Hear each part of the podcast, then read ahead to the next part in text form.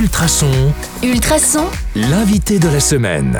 Bonjour à tous, c'est Anka. On commence à bien se connaître avec Manuel et du coup j'avais envie de poser des questions un peu plus personnelles. Est-ce que vous êtes prêt Manuel? Oui, merci. Bonjour. Alors, première question, est-ce que vous pouvez nous dévoiler une anecdote à propos de vous que peu de gens connaissent?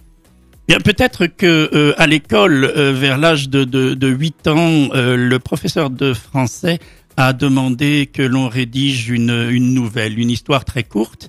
Et euh, en fait, de manière anonyme, c'est celle que j'avais écrite qui a été choisie. Et le professeur l'a euh, euh, décortiquée et l'a présentée et l'a fait partager à toute la classe sans donner mon nom. Et ce jour-là, euh, je me suis dit que peut-être c'était dans ces chaussures-là que je devais avancer. Et j'ai eu aussi un grand coup de cœur pour ces professeurs de littérature, ces professeurs de lettres qui vous ont fait aimer les livres, contrairement à ceux qui vous ont envoyé loin des livres parce qu'ils étaient tellement déplaisants dans leur manière de les approcher. C'était quelqu'un de bien et j'en ai un grand souvenir. Est-ce que la littérature c'est une rencontre? La littérature, c'est un mode de vie. Je ne sais même pas si je l'ai rencontré à un moment particulier. C'est comme si euh, vous me demandiez si vous avez rencontré l'air ou l'eau. Euh, je ne me suis jamais vraiment posé la question. Il n'y a pas un moment déclencheur.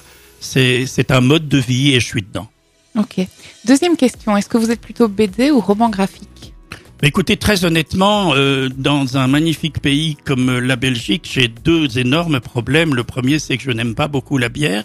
Et le second, c'est que je ne suis pas un grand fan de bande dessinée. Euh, j'en lis en fait très peu. Euh, J'en ai lu, mais j'en lis très peu. Et c'est certainement pas à cause de la bande dessinée. C'est moi qui passe sans doute trop de temps à lire des lignes euh, sur euh, des pages avec des lettres et puis des pages qu'on tourne.